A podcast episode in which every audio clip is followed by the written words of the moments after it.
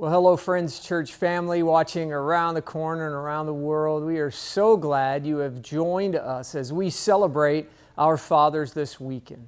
Just want to say happy Father's Day to all of you dads out there, and just thank you for the investment you make and are making in the lives of your children, and now many of you in your grandchildren.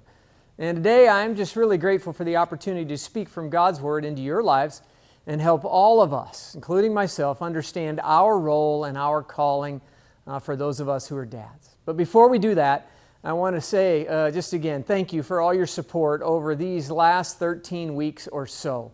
Uh, it has been amazing to see what you have done in and through the church, and I want to say thank you to you.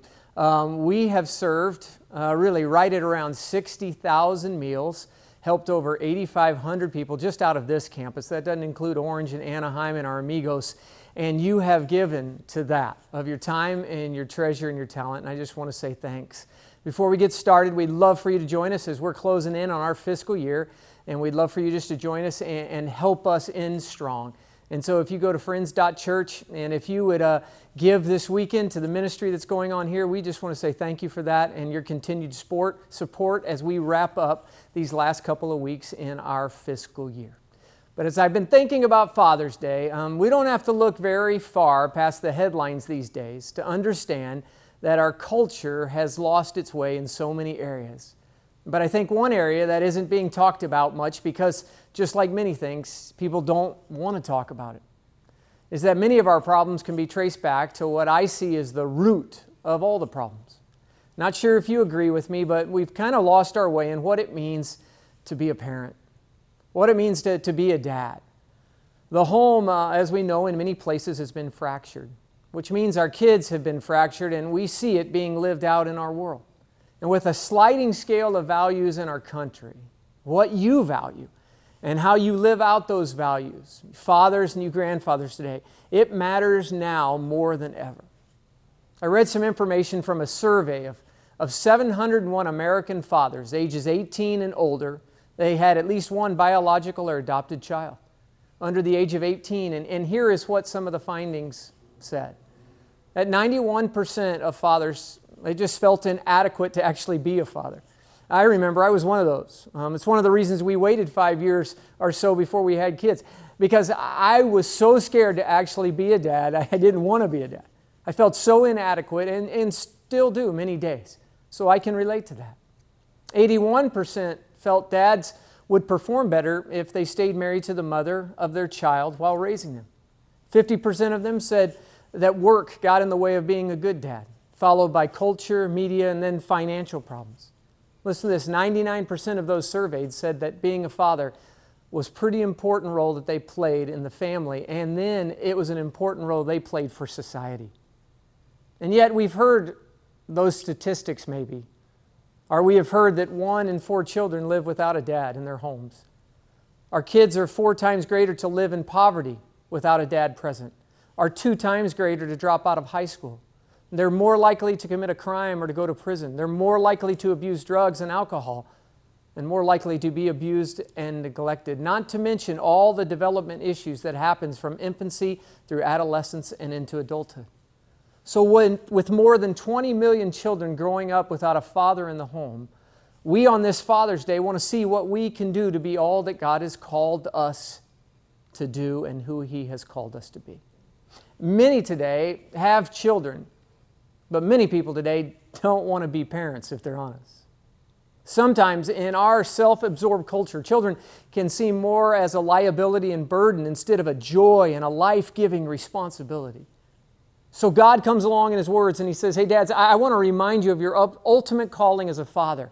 And I want to remind you what that means at all stages of their lives when it comes to fathering your children.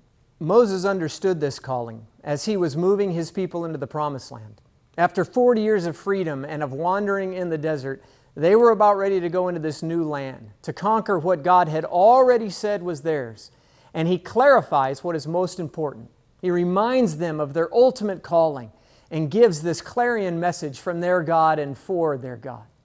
And his number one concern was not for their safety, not how they would make a living, what they would conquer first, who was going to be in charge, none of that.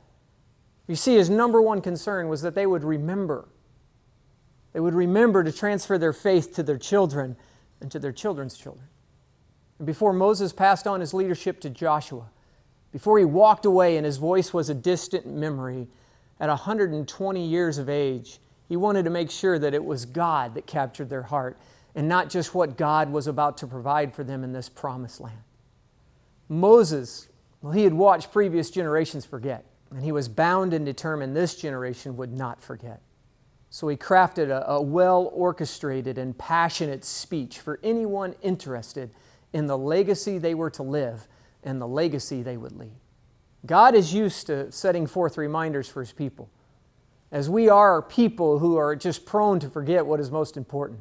And it doesn't take us very long before we're off track going 100 miles an hour, caught in the craziness of this life, and we forget what God is ultimately calling us to be within the lives of our families. And before we know it, we forget what's most important that God has called us to live and leave a legacy that is centered on Him. And I just want to say today your legacy lives on as it's being lived out right now, today. In Deuteronomy chapter 6, here's how he starts this chapter.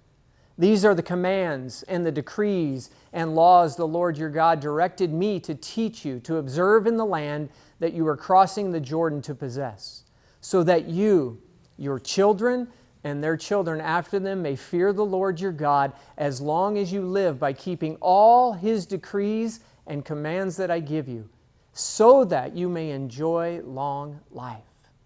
Hear, Israel, and be careful to obey, so that it may go well with you, and that you may increase greatly in a land flowing with milk and honey, just as the Lord, the God of your ancestors, promised you. Hear, O Israel, the Lord our God the Lord is one. You see, in one phrase, he summed up everything with one word God. Scripture in Genesis begins its story with in the beginning God. And it goes on and said, and God said, and God said, and God said, which ultimately means what we say is secondary to what God has already said. And when it comes to the family, the same thing is true. You see, I, I didn't pick my mom and dad. God did. I didn't pick my children, God did.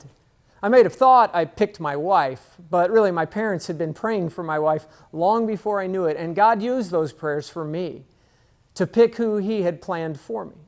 How else can you explain a kid from Missouri meeting a girl from Perth, Australia, who wasn't even a Christian when we met, and now she is the wife of a pastor? Seriously? I'm not that smart. It is God.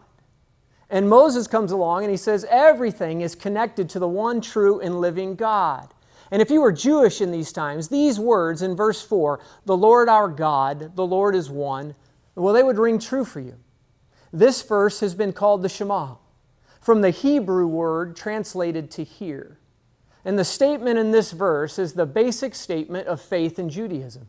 It means the Lord, that Yahweh is totally unique. He alone is God, and there is no one like him. And Moses was setting a foundation and reminding them of the uniqueness of their faith in this one true God. You are surrounded by people who believe in all sorts of God. But you stand alone, Israel. There is only one for you. And as a family, this is who you worship. This is who you will seek. This is the God you will love and serve with all that you are. He is the Lord our God, and He is one. This is your only foundation today that will be secure no matter what comes your way. I want you to know I affirm this in my children over and over, and I think they know beyond a shadow of a doubt where we as a family stand and who we stand for. See, our family trusts in God and no one else. I try to let them hear me speak that and pray that and hopefully live that out. That this Shema is the power of God and the story of His character that connects every generation to God and His goodness. And so Moses sets this passage up with that reminder. And then this is the command he passed on. At 120 years old, don't forget, everyone, this is your foundation of faith. And this is the foundation for the next generation and all the generations that will come. He says, Love the Lord your God with all your heart with all your soul and with all your strength. These commandments that I give you today are to be on your hearts. Impress them on your children. Talk about them when you sit at home and when you walk along the road, when you lie down and when you get up. Tie them as symbols on your hands and bind them on your foreheads. Write them on the door frames of your houses and on your gates. Moses was saying, Parents, if you love God, then you just got to be all in. And, Dad, um, dads, I know it's hard for me and for you to, to transfer a principle when our actions sometimes show partial participation and marginal obedience. Let me say that again. It's hard for, for me and for you to transfer a principle when our actions show partial participation and marginal obedience. You see, when your kids see God as something you kind of just check off on Saturdays or Sundays, instead of someone whom the foundation of your whole life depends upon, well, I don't know that they're too pumped to, to follow him when under your care. And then when they leave your home, many leave their faith behind as well because honestly, it just wasn't that important to you. And that is not what we want for you as a church or for your family. And it is never, never too late to change. Because, see, I do believe that your legacy lives on as it is being lived out today. So, how do you live that out today in our world? How do you live it out in your homes and for your kids? Well, we don't have all the answers, but we have some. So, today I've invited two pastors to join me, as all of us have kids right now in three different age spans. So, Pastor Chris is going to come help you dads with kids that are really in that 0 to 10 time frame. I'm going to speak into the awesome teenage years because I got two kids and one a young adult in that area. And Pastor George from our Amigos congregation, well, he's going to speak into what it's like to have a young adult now and what it means to be a dad to them. We're going to talk about what it means to shepherd our kids' hearts as we come alongside of them and show them as we help shape them and prepare to send them off as ambassadors for Jesus Christ in this world. So today we want to help you understand that you really have an opportunity. You have an opportunity to be a parent, but you also have an obligation to probably change your parental job description as your children move through these three stages. Because each one requires something different from you. And all of this isn't easy. But with God as your foundation, I can tell you it is possible. Pastor Chuck Swindoll said this each day of our lives, we make deposits in the memory banks of our children. And those memories are being embedded into their hearts for good or for bad. And we hope to help you today move towards Jesus and all He has for you and your family as you love Him and serve Him and model Him throughout your lives. So before we worship together again, and jump into our interview, would you just take a moment and, and bow your heads with me in prayer? God, we thank you that we get to serve the one true living God. We thank you by the power of your Spirit that you dwell within each of us that call your Son, Jesus Christ, our Savior. And God, we thank you that it is through that empowerment that you help us to represent you, to live now the legacy, we, the legacy that we want to live on later. And as hard as that is, in different light stages of being a dad, God, we pray that you would just today speak to each one of us. I thank you for every dad that is here. I thank you for the investment they're making. I thank you that all of us, God, we're far from perfect. But you've given us families and children to raise, and I pray to love you and to seek you with all their heart. And if we're just honest, we need help today. So, Father, we call on you, our Heavenly Father. We say thank you for every dad that is watching that is listening, would you speak to each one of us so that we might be able to speak into our kids the hope that you have for them and the hope we have for them as well. God, we thank you for this day. We get to set apart to celebrate our dads. And Heavenly Father, we come before you and we just stop and we say thank you for your love for us. We love you. We ask that you would use your word to speak to us and to draw us to yourself on this day. It's in the powerful name of Jesus Christ I pray these things. Amen.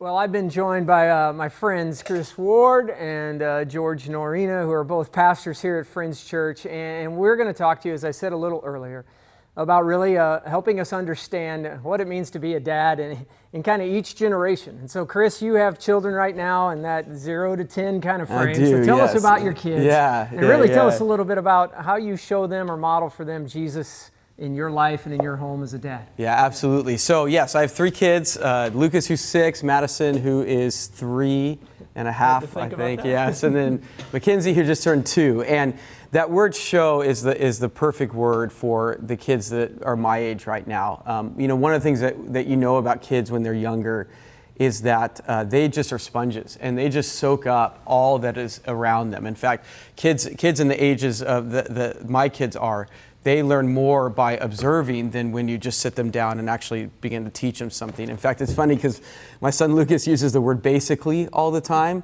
And uh, after one of the times he used it, I looked at my wife and I said, Why does he use that word basically so much? And she laughed at me and she said, Chris, you use that word all the time. you know, so they just pick up whatever is around them.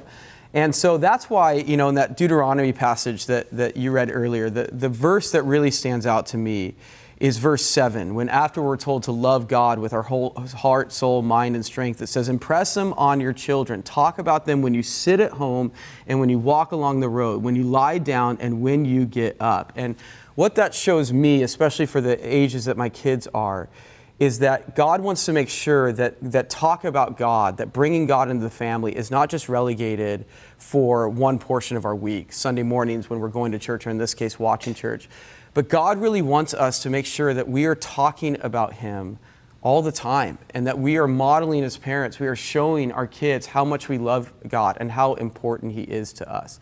And so, that I think is more than anything what my wife and I take seriously in this stage. We just want to show our kids by our words and by our actions how important God is to us and how He, you know, we want to involve Him in all areas of our life. And so that shows up in a bunch of different ways. One, of course, we, we pray before every meal. Uh, we always do our prayers before bedtime. But also, like, you know, if someone, one of the kids is sick in our family, one of the things that we do is, of course, we give them medicine, but then we pause for a second. And as a family, we'll say, God, would you heal Madison? Would you help her feel better? Would you heal Kenzie? Uh, when, when Lucas is nervous about something with school, you know, on the drive to school, we'll, we'll pause for a second and say, God, would you help Lucas not be nervous? And so we're praying all the time, and that's a way that we bring God in. And then also, my wife and I just try to talk about God a lot. Uh, Lucas went to a friend's house recently, and his friend's house was a lot bigger than our house. And uh, when he came home, he said, why, why isn't our house as big as, as my friend's house, you know? And there's a million different ways that you can answer that question. But what I believe, and it, I believe it's true, and what I said is I said, Lucas, I said, this is the house that God has given us. Yeah. And he believes it's the perfect house for us right now. And so we need to be grateful for the house that God has given us, you know? And so it's just trying to find ways to show our, our kids in a very natural, very honest way God is the most important thing to us. He is involved in our life, and so we want to bring God into everything that we do. And what's really cool is I think we're beginning to see the fruit of that. So there was an incident a couple of weeks ago. I'm doing this midweek Bible study through uh, the book of Revelation, and it was a Tuesday night before the very first class. And my wife and I were in the living room. Lucas was in another room, and I was really anxious about it. And my wife could tell that there was something wrong, and so she said, "What's you know? Why are you preoccupied?" And I said, I'm just really nervous about this class. And right after I said that, Lucas heard it. And he came in from where the room where he was. He put his hand on me and he said, Dad, I want to pray for you right now about that. And he just started praying and he said, God, would you help dad not be anxious? Would you give him everything that he needs for this class? And as he said that, you know, I just got this huge smile on my face. And my heart was just melted. And I thought, where did Lucas learn to do that? You know, he learned to do that because that's what his mom and I do for his brother, you know, for his sisters, and that's what we do for our family. And he just was a sponge and he just picked that up. And I thought, you know, I know that my wife and I are doing a lot of things wrong in our parenting, but that showed me I think we're just we're doing at least one thing right, you know. And so that I think is just my encouragement to anybody who has young kids. Just realize that your kids are sponges. They're always observing, they're always watching you. And so just show your kids by your actions, by your words, how much you love God, how important God is, and, and, and just model that for your kids. And I know that they will pick that up, and hopefully that will serve as a foundation for the rest of their lives. Yeah, maybe Lucas read Revelation and knew how hard it was to actually interpret. yeah, that may have been another piece of it too. Yeah, definitely it was. So that, that's what we do. We're not perfect, but I just think this is an age where you just show your kids how they're supposed to follow Jesus. But I'll tell you what, Matthew, what I'm most interested in is the stage that I will be heading into sooner than I know it, and that is the teenage years. And so the question I have for you is how in the world do you raise your kids in the teenage years to, to love Jesus, to love God? I'm not sure, so I need help with that. But I have uh, three children. One has grown out of the teenage years. Nolan's 21 now, Sophie is 19, and Ella is 16. And I think you use the word that they're a sponge, and so you got to show them, you got to impress them. I think in, in this season, it's a time of shaping. And in shaping them, um, it's always sending them back to God, but it's built on not just my trust in God that they see, because now they're, they're observing with, with a different lens. You know, they're observing and being a sponge. Now they're observing and questioning. Yeah. It's like, I'm going to question this, and they're going to question authority, and that's kind of what we all did. It's part of growing up. But one of the things that I'm trying to instill in them is my trust in God and my obedience to Him, but also my trust in them. Uh, I grew up in a, a pretty rural oriented home. Uh, I wasn't a, a, big rebeller, but I, I, mean, I remember just some of the rules, and I was like, gosh, this is just awful. and everything was so restrictive. And, and I just thought to myself, there seems to be a better way. And we have some rules, but we have very few. Like for us as a family, we've just never had a curfew for our kids. Some of you might choose to have one, and that's fine. But we just had a, a trust with our kids. And it's kind of amazing to watch uh, when we just said, hey, we're going to trust you until you don't give us a reason to, to trust you. So don't have a curfew, just tell me when you're coming home. Now, we want you home at, at a decent hour. The crazy thing most of the time is our kids were home before midnight without us even asking. In fact, Sophie was home most of the time before 11. And I'm like, what is going on? I couldn't wait to stay out past 12 and, and break my curfew. But we had a relationship and it was always built on trust. And I said, you know, you guys, I just want to trust you. And as long as I trust you, then, then we're going to be good. And you tell me where you're at and what you're doing, and we'll have a, a good relationship here. But it was built on trust. And it doesn't mean that they, they didn't break that trust and some things went wrong, but most of the time we could talk through that. And there was an understanding and there was built on love. And, and I got to shape or speak into them in a, a season where they were beginning to look and kind of question authority and wonder if, can I trust this? Can I really trust them? And I think God told me not only impress them, but I'm going to walk alongside of them. And walk alongside them, uh, aside of them in their teenage years. I can just tell you, for us, it's been an awesome season. The season you're in was amazing, loved it. The season that we're in right now, I mean, I wouldn't trade it for anything. And I know there's parents that have gone, man, can't wait to get out of the teenage years, or I would never want to relive them. I just think we had something pretty special. And I wanted them to grow up. I really did. I wanted them to grow up, and I wanted them to grow up, and I needed to let them kind of develop into young adults. And if uh, I wasn't going to let them grow up, they would have not grown up. And so part of that was trying some things, making some mistakes, but having a good enough relationship that we could talk through it. And everything wasn't perfect, and it won't be. But we just decided, hey, our relationship with God's going to be important, but our relationship with you is going to be really important. And it's built on trust this way and it's built on trust this way. And now they're going into young adults. And um, yeah, I'm not sure exactly what to do. It's been interesting co- during COVID having a 21 year old, I said it before, and a 19 year old, and trying to parent them or not parent them. Mm-hmm. And so, George, um, you are a little bit ahead of us in that. So, tell us about your children and kind of the stage you're at and kind of how you're helping kind of send them and help them be all that God's called them to be. Well, my oldest son is going to have a son. So that makes me a grandpa. uh, I guess I don't up, know. Grandpa? Uh, uh, I'm not ready for that. So uh, he's gonna have a kid. That, I'm really keep it as that. Um, he's 33. Uh, my daughter is 26, and my son is 24. Um, and uh, they graduated in I don't know why they came back home. so uh, they, I don't know if they're I don't know if they're teenagers or, or they're young adults. Uh, sometimes they want to be young adults, but when it comes to some things, they want to be teenagers. Yeah. They want to be kids. Um, for us, uh, actually, uh, one of the biggest challenges for me, uh, I, I, grew up without a dad, so. Uh, nobody trained me. I didn't go to Fatherhood 101. it was just on the job training as I go, and usually goes bad. Um, for me, as a Hispanic parent, uh, the biggest challenge is to relate to my kids here in this country. Uh, it's very different uh, because uh, a different language, not the Spanish English, but the language in which they live, they go to school, they, they do things, uh, generations are different. Uh, we're not alike in many things. So that makes us uh, a little bit afraid of trying to engage. Uh, sometimes we try and they call us old fashioned uh, in many ways. So we try to maintain a distance uh, when they're growing up. But I tell you, as they grow, the problems grow. And uh, it gets worse because they pay, they're more painful than they were when they were kids. Uh, I think the job right now for me is more of a rescue. That's the word that I will use, rescue. Because, yeah, you let them do some things when they're teenagers. Well, at this age, you go back and you rescue them. because some of the decisions they make are not the best. Uh, as a Hispanic dad, uh, most Hispanic dads, and maybe here too, but uh, in our culture, uh, the dad is the provider and the protector. So the main priority at the house is to provide meal, provide things, and just do that. So they come to this country in order to improve and everything else. So they are great at doing that. They're amazing, good people, but they are not investing the time to provide, besides uh, material things, time and spiritual things for the kids. Uh, we were never uh, based on those. We were never uh, uh, good parents unless you provide. So I have an issue with our congregation that you have to learn how to do it, but they're afraid they're saying, you know, George, it's, it's a war out there when, when, you, when you go. Because, and I tell it's a war. I mean, they are in the world. The world wants to take him this way. God wants to take him this way. We're in the middle, and you're fighting hard, but we don't know how to do it.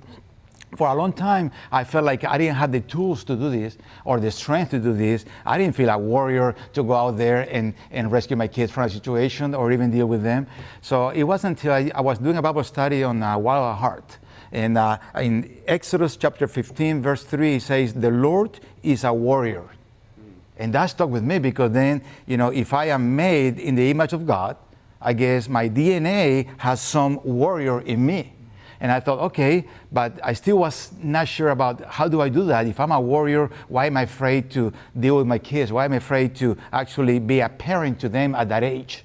It was easier when the baby is with your baby, you tell them what to do. Actually, you take them by the hand and you take them somewhere. You tell them what to do, they do it. In this case, you know, you can't do that. They have a life on their own. They think they know everything. So it wasn't until I read in the Bible in Judges chapter 6 the story of Gideon. You know, he was afraid, he was shaking, he was hiding in the back.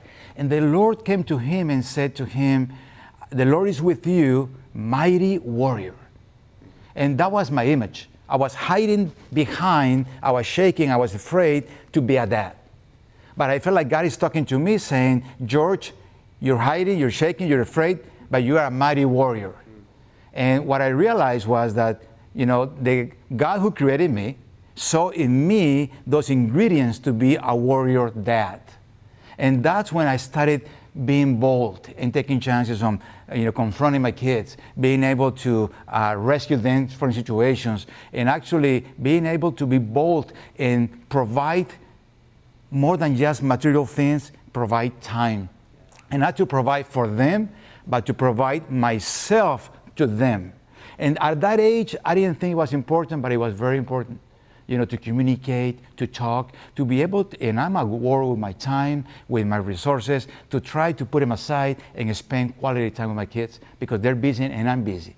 But I'm at war every day. I'm a warrior trying to get that time, trying to get that quality time, and more importantly, to provide those things that sometimes we don't do. As a Hispanics, we don't we are very mm, males are very very serious about being dads. They don't talk too much they don't embrace too much they don't kiss their kids too much uh, they don't love them the way they're supposed to but they do. It's just that they don't know how to express it. So you have to be a real warrior to be able to hug your kid and tell him i love you son and I've seen many people do it, and I was having a hard time with that. Now they cannot get enough. I love it, man. I'm a warrior out there. So I tell you, who is, you know, maybe you have situation with your kids. Maybe you're having issues. Maybe you're having challenges. Maybe you're fed up with your kids. I don't know.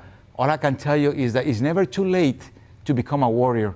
For you to go out there and rescue them, for you to fight for that love, for you to fight for that relationship, and for you to fight for your family because you are a warrior. And for young adults, I think they would love to have that legacy from that. My dad was a warrior. Thanks, George. Thanks, Chris. Um, for us, uh, we're three imperfect dads. But we do know that God has called us to love Him with everything that we are and to impress it on our kids to help shape them and then to walk alongside of them as they grow older and as they grow up. And it's a privilege and it's a responsibility. And we're grateful for our church and all of our dads that are representing and watching today. And George, I'd love for you if you would just take time to pray over our dads yes. uh, as we wrap up this section. Thanks. Lord, we want to thank you for the opportunity to be sharing with, da- with dads. I'm pretty sure there are many dads that don't feel that they are good dads. And uh, maybe there's, they're, new, they're looking for the perfect dad, and that doesn't exist. Lord, we want to follow you. We want to try to imitate you. And I want to love my kids the way you love us. So I pray for the congregation, especially today on Father's Day. I pray for those dads that they need to step up, that they need to be warriors, that they need to love their kids in a way they have done not before, in a way that their kids will be proud of them. We have it in us. It's up to us to do it. So I pray that you give us the courage to go and move out of our comfort zone and love our kids, our daughters, and our sons. And I pray, Lord, that you can give us wisdom to guide our, our sons and daughters through this, you know, all the ages until they just go and fly away. I pray, Lord, that uh, we have enough wisdom for us to let them fly, but enough wisdom for us to teach them your teachings, to teach them the best way to be guided, to be a son of God, a daughter of God. So thank you for the opportunity today. Thank you for celebrating Father's Day. And I thank you for these parents and these dads that we have with us. In your son's name we pray. Amen. For all of you dads, I know that these stages take some growth and change probably from you, as it did for me. And at every stage, you have such an important part to play in your child's development and into the godly young man or a godly young woman that God's calling them to be. I want to remind you your voice matters, and we want you to always have a voice that they want to listen to because they know that you are actually listening to God. My brother, two weeks ago, sent me a voicemail that he had saved of our dad calling him to just say hello. Uh, my dad passed away three years ago this September, and I miss him. But I really didn't know how much I missed just hearing his voice until I heard it again for the first time in almost three years. And it was funny. He just said, um, "Hello, this is your dad. It's 4:30. Just wanting you to know what's going on and if you're coming over. Call us back and let us know." And he just said, "Okay, bye bye." My father um, had his flaws, like all of us do, but his voice mattered in my life. Because whatever stage I was in, I knew his voice was one of love for me. Scripture tells us that love covers a multitude of sins. And so I knew my dad wasn't perfect, but in every stage, he loved God and he loved me. And he loved me and he gave me a foundation that was consistent, never wavering in his convictions. And he modeled for me what it meant to be all in for God. From a young age, he, he modeled what it meant to follow Jesus which then gave him the ability to help shape me in my teenage years because he was just so consistent in those convictions and his love for God that I actually wanted to listen. And I trusted him as a trusted voice. And I can say when it came time for me to leave the home, he was able to send me away to be all that God had called me to be. And I am so grateful for the relationship I had with him up until the day he passed. And not once did I ever, ever question his love for God or his love for me. Today, fathers, your legacy lives on as it is being lived out today. See, fathers, God has shown you what He wants from you.